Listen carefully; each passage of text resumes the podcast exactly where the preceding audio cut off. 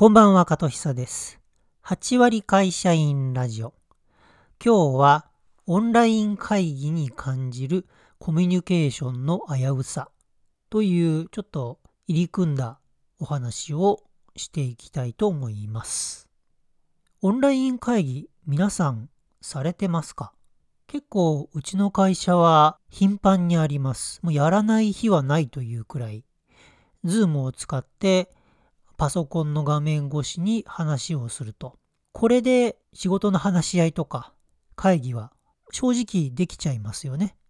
だけど、オンラインで果たして全部が賄えているかっていうのはなんとなくみんなが心に引っかかっているところだなぁと思うんですね。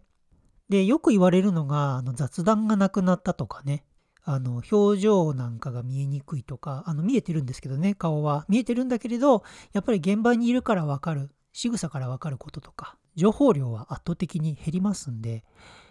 そういう意味であの余剰の部分というか遊びの部分っていうのかな。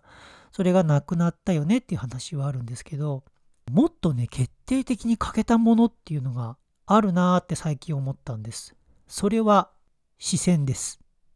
ズームの会議の時には視線が合わないんですよ。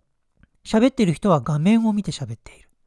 でも画面にカメラはないんですよね。多くの場合カメラは画面の上にあったり下にあったりするからカメラを見て話さない限り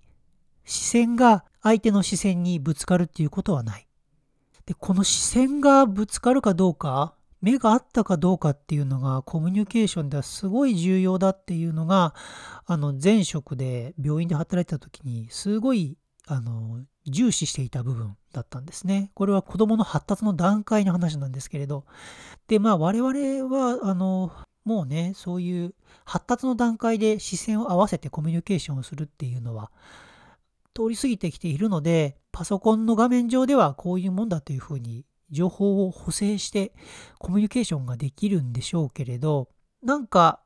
相手の意図を救いきれないというかなんか欠けてる部分がありそうだってなるのは